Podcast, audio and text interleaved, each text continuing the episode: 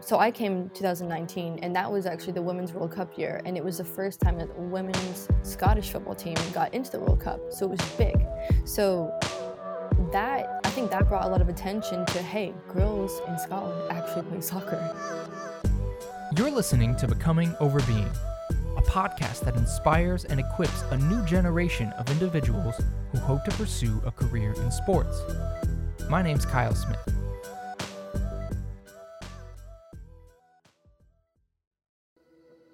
Let's meet today's guest. Siobhan Higgins is a professional soccer player at Heart of Midlothian FC in Scotland. Her journey to the pros hasn't been easy. At times, she's had to act as her own agent and juggle part time jobs, all while hundreds of miles away from her family and friends. But to her, it's been worth the sacrifices to be able to play a game she's loved her entire life. I was always known to be a hyper kid. I was running everywhere. And for me, soccer was literally a big field where I could just run around and release all my energy. And then I was making friends while doing it. And so we were just we were just having so much fun, like playing something that we enjoyed.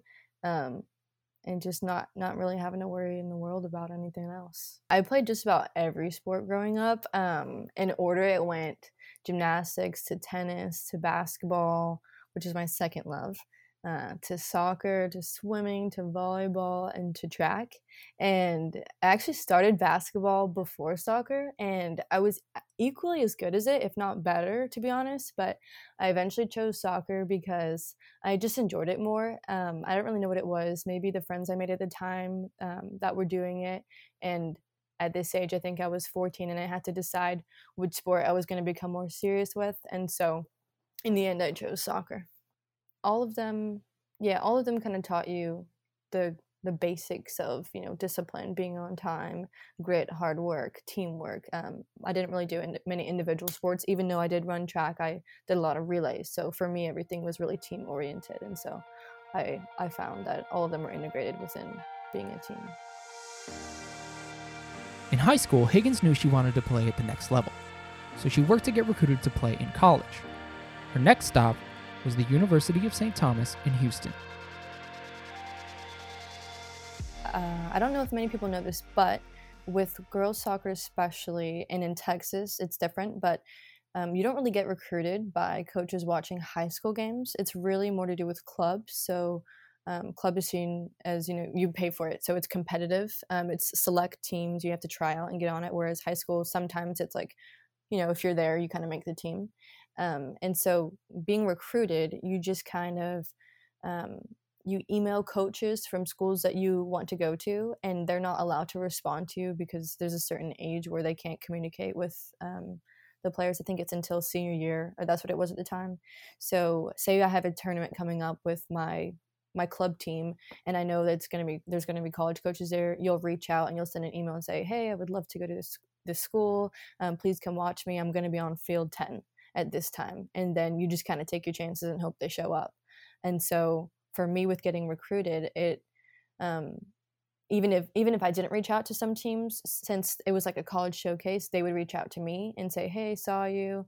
Um, I'm really interested in you being on our team. You know, what do you think? Here's a link. Look at our school." And that's kind of how it worked for me.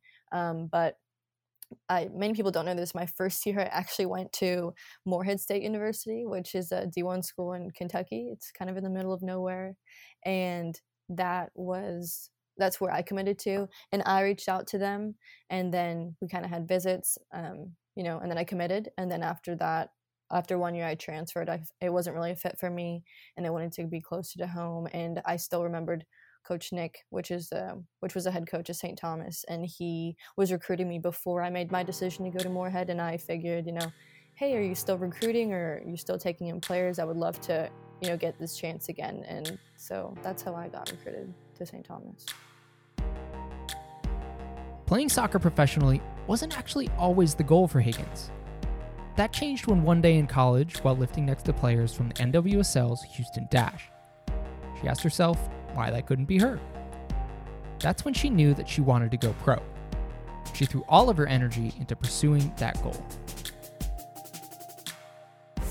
So, um, yeah, it was actually never a dream of mine to play professionally for a long time. Um, this probably is a shock to a lot of people, but the thought came to me um, really in my sophomore year summer in college when I was continuing to do our strength and conditioning program over the summer at um, Athletes, it was ATH in Houston.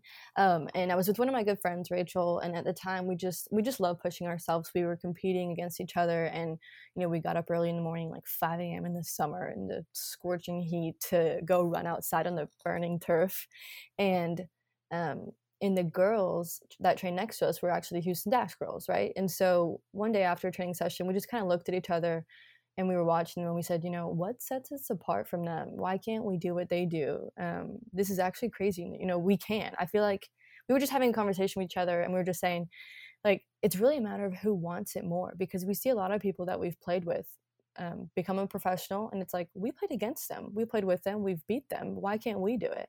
And so I think that was the moment of realization for both of us where we realized it's really who's going to commit and put their mind to it because I'm not really anything special in an athlete. I'm I, I am talented and can play well, but a lot of it is hard work. And if you're gonna hold yourself accountable for continuing to train, to wake up early and put in the runs and whatnot, so I think that that was a moment for me where I decided, hey, I think I can actually do this. I, I'm gonna actually try now.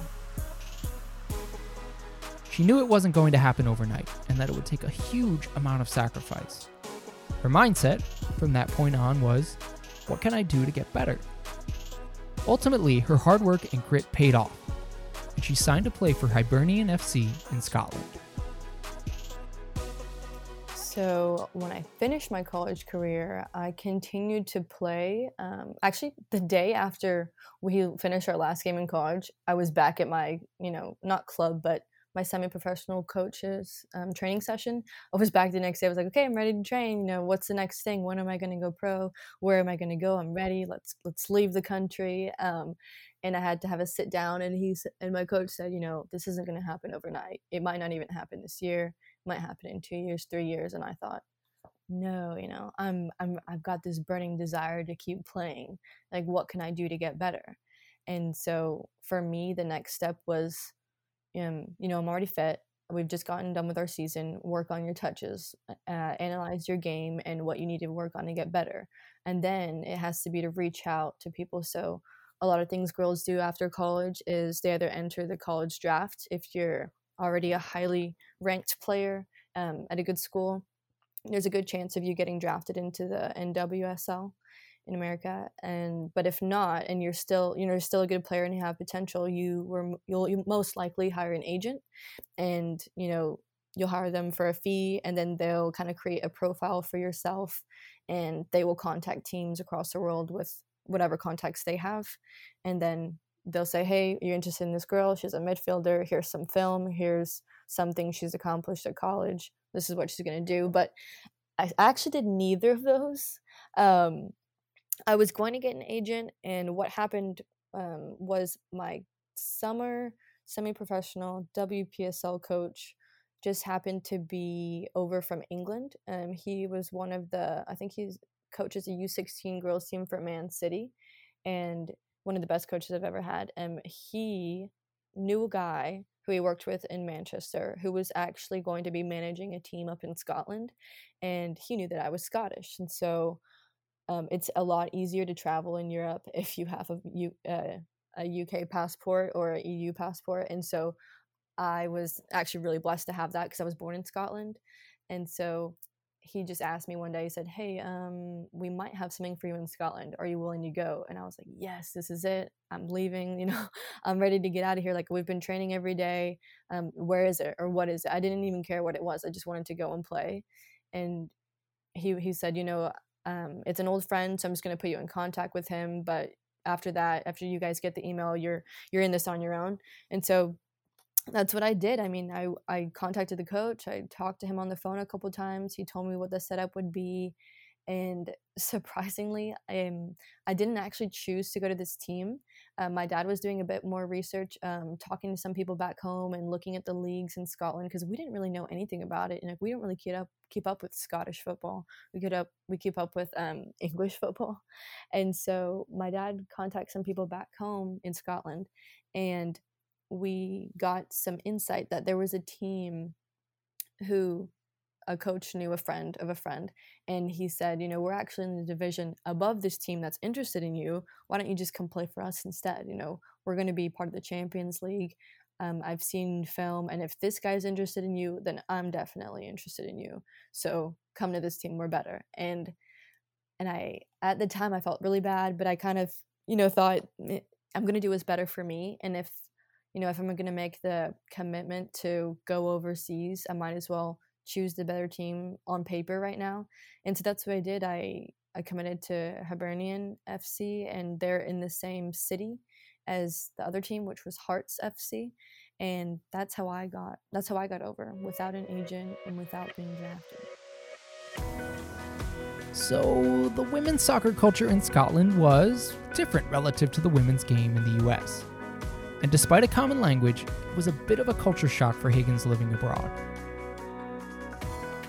I'm going to be very honest here because I believe in being completely honest so that I give um, honest views back, especially about this topic. But I went to Scotland where I would say football, and I'm going to refer to it as that now out of respect for the country, that um, it is still developing and as it like as it is in many places. But what I mean to say is that um, I believe that every other country is a little bit behind America just because we're so so advanced with our equipment and coaching and you know we've won a couple world cups you know? So I, I feel as though some countries are behind. And so here i noticed that women's football wasn't really respected as much by the public. Um, there are a handful of fans who they're very dedicated and supportive um, but there's a lot of people who don't even rate women's football enough to know that their men's club actually has a women's club. You know if you're a lifelong fan of liverpool and you don't know that they have a women's team that's kind of that's kind of shocking to me and so that's what i found shocking in scotland that people would say oh i'm a big hibs fan but they, they have a women's team? I had no idea and it's just kind of because people don't know people don't watch it they don't hear about it it's just not really known there and so that was a bit shocking for me and um, my first season was mid July to November of 2019 and it was tough for me to adjust because although the English or sorry, the language is English. Um, in Scotland, there's a thick accent, which is very difficult to understand. So I think the first month kind of took a lot of adjusting to the accent and learning what the heck is my coach telling me to do. And I, I mean, I find myself soccer smart, but when I'm sitting there and I don't actually understand the directions because of the accent, and then all the girls are talking with different accents too it was that was my biggest struggle. Actually my first day at training my coach told me he's like okay Siobhan you're gonna be the floater. And I was like the what? And he goes the floater. But he okay he says floater okay? So that is translate to floater. And then in my head I'm thinking what is a floater? And then everyone's looking at me they're like you're on both teams offense and defense. I'm like oh I'm a neutral and then they're like, what's a neutral? I'm like, oh my God, I'm looking around. Nobody's understanding me. It's like I'm a crazy person. First day training. And I'm like, how long is this season? it was almost to the point where, I mean, I consider myself an extrovert. I literally became an introvert because I was shy. I didn't want to talk. I was more of, I was sitting there trying to listen so I could even join into conversation. But that whole time I was listening and translating in my head, the conversation had moved on. It was honestly like a whole new language at the beginning. So I came 2019, and that was actually the Women's World Cup year, and it was the first time that women's Scottish football team got into the World Cup. So it was big.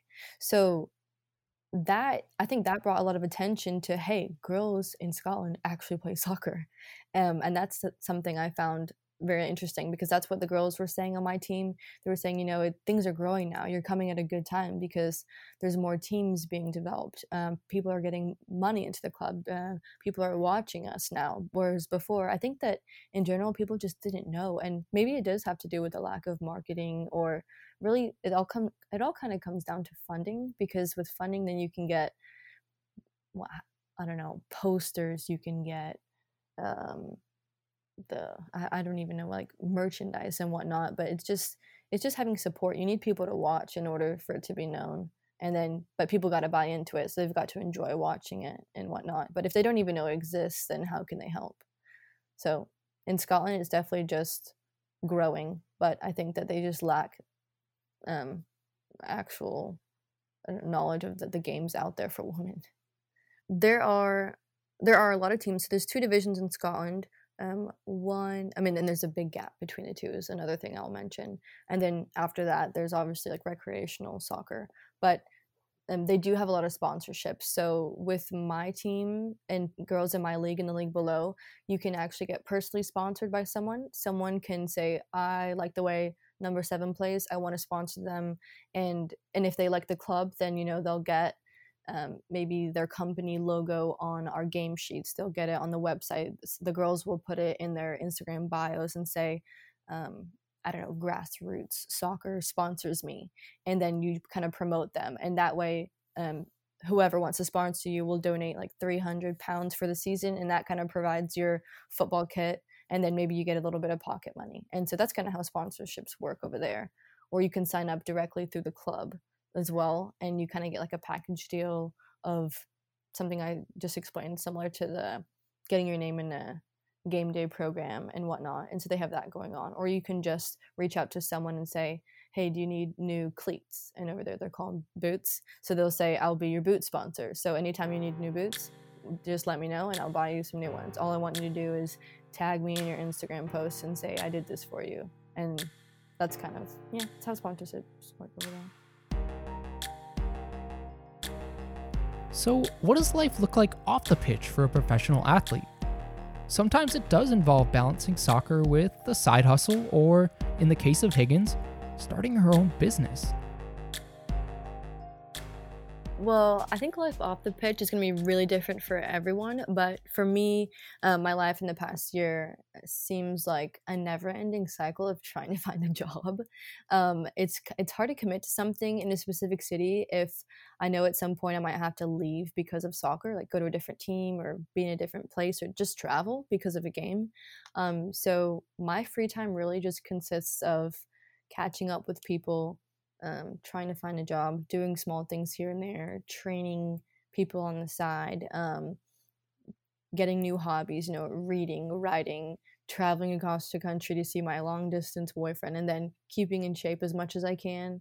Since I'm always, I feel like I'm always on the job hunt, I figured, you know, why not try to think of something I can do um, from home or something that I enjoy, especially. And so for me, um, I always, I'm always told that I'm pretty creative. I have good ideas. Um, and I, have kind of like a good vision for aesthetics. And so for me, something that I've recently started is um, a small business called Ads by Chevs. I kind of already branded myself. My nickname is Chevs to a lot of my friends. And um, so why not advertise my ads? um, so cheesy. but what I meant to say is that um, I recently started doing uh, digital graphics, um, basically on a website that allows me to add pictures, create any type of layout for to make a logo, to make an invite, to make a birthday card, to make an advertisement, just publicize that someone's going to an event or whatnot, but use my creative mind to kind of design it. And so that's something that I enjoy doing. Um, people always hit me up sometimes and say, "Hey, can you make this birthday announcement for me or this my mom's having a wedding shower. Do you think you can make this? And i figured why not make it into a little business? Get something out of it. I mean it is pretty time consuming and although i love doing this for my friends anyway i figured if i'm actually looking for a job and it's something that i could make into a bigger thing why not go for it? Higgins has been open about the topic of mental health in the past sharing a post last year on her instagram on mental health awareness day Every athlete is going to make mistakes, it's inevitable. But she stresses it's how you respond to those mistakes that matters most at the end of the day. I think that um, in general, sports are definitely mentally challenging for everyone. And that from a very young age, it was prominent that I was very competitive. Uh, I hate to lose, and I will always do whatever it takes not to lose. Um, I hold myself to a high standard, and when I feel as though I don't perform as well, um, I'm definitely really hard on myself. And I would I would even go to say that I'm my own worst enemy.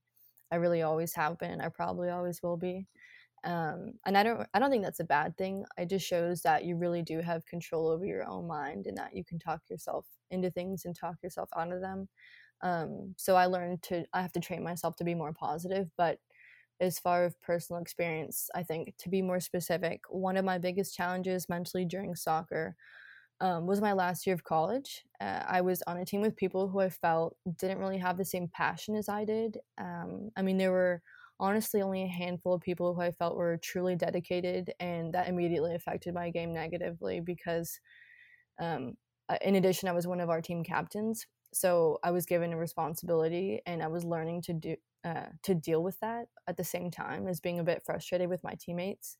So I was honored to be one of our captains, but at the same time, I struggled with gaining respect from some of my teammates, partially due to my own personality and the way I handled things it came to the point where I saw games where I would just I would lose the ball and not even work back to get it. Like I'd, I'd flail in my arms and um, I would just kind of stop. And you know I was that person, and I have never been someone known to do this, but I felt like I tried and I would try, and that I wasn't getting the support from my teammates that I needed. So I kind of men- mentally checked out.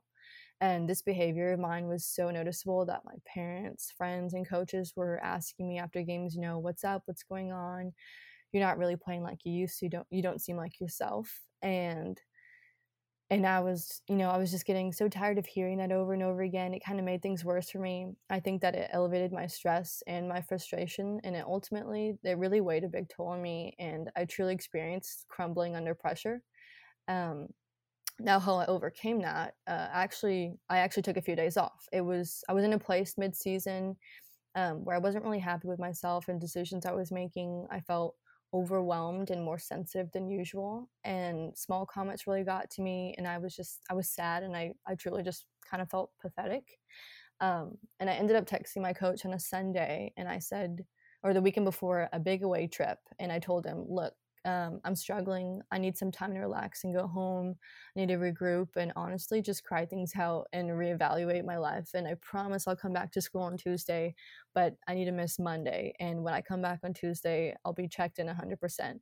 And he was very understanding. And he said, Yeah, you know what? I've been worried about you. It's a big week coming up. And I think you need a mental break too. And I understand. Um, we really need you this weekend. So get better soon and we'll see you Tuesday. And so went home, I got the support I needed, the time I needed to clear my head, and I decided or I came out with the outcome that I need to be my own supporter, my own encourager like I mentioned earlier. Um, that I was really the one bringing myself down most of the time and now I needed to be the one to build myself up. Like I can't control what other people are going to do, I can only control what I can do. And so if other people were doing things that really bothered me. I can't do anything about it, and I can only focus on myself and how I react to the situation. So I went back Tuesday, trained that weekend. I played two of the best games of my life. Um, I won conference offensive player of the week. I scored a goal, got three assists, and I was back to feeling like myself. And it kind of just took a little reevaluation and to take a breather. So that was that was one of my biggest struggles. So, what are the key characteristics or qualities that enable an athlete to be successful? For Higgins, there's no replacement for intrinsic motivation and a personal desire to be the best version of yourself.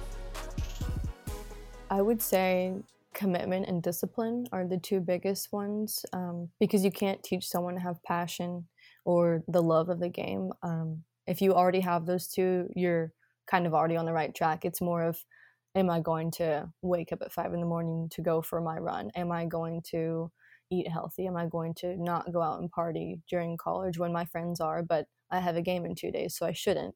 Um, it's definitely discipline and just making sure that you're following your path and what your path requires because um, you got to stick to the plan is what it is you got to make sacrifices and the biggest thing is discipline sometimes there isn't going to be one person that you can turn to with this um, with your journey um, to build you up uh, i've had you know i've had best friends boyfriends parents help me along the way during my struggles but uh, in the end you can really only rely on yourself 100% of the time um, it's kind of like um, I had a, I had a moment one time in college where I was just really struggling to build myself up, and I was looking around for you know a teammate, a friend, someone to kind of push me and say, you know, come on, Siobhan, keep going, you can do this.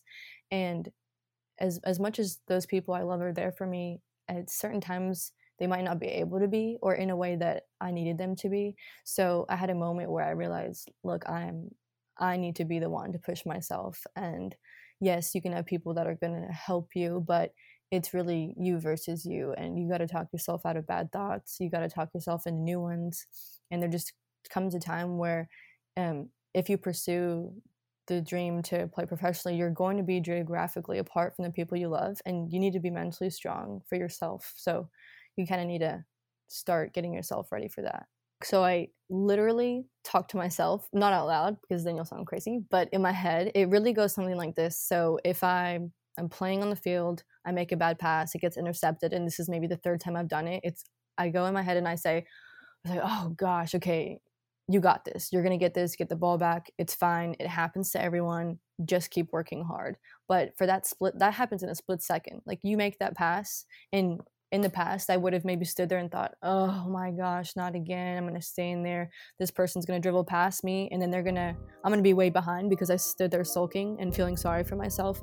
You just can't. You got to snap out of that attitude because once you get into it, it's just a bad downward spiral and it's noticeable.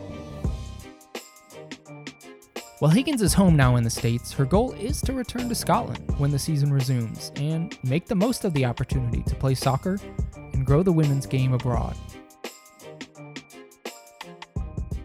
Um, my team, we in Scotland that I'm on right now, Hearts Football Club, we actually just got promoted to the first division. So my goal is still the same. It's still to prove to everyone that we deserve to be in that division because we are the underdogs. Like you know, people have seen us play, but they they don't really rate us. They think, oh, we've come from the second division, we should beat them. Um, and that's that's a challenge in itself. Show people that we deserve to be there, and as a forward, show myself that I can score and that I can provide for my team and that we can work together and we can win. So I'm not I mean I'm not ready to give that up yet and as far as the season goes, I'm just kind of waiting it out until we can begin again. and and in the future, I, I I really don't like to plan that far ahead. Like if someone asks me what I'm doing in five months, I probably do not know. So I would just like to say um in in a year's time, maybe two years time, I'm fulfilling that feeling of being completed with soccer. You know, I think that I think that deep in my heart, I know that my time is coming a bit soon, just because I'm not going to make a living playing soccer, and there's only so much time I can do this for. But just making the best of it, and instead of living to the fullest, kind of playing to the fullest. And so that's what I hope to accomplish with the years to come.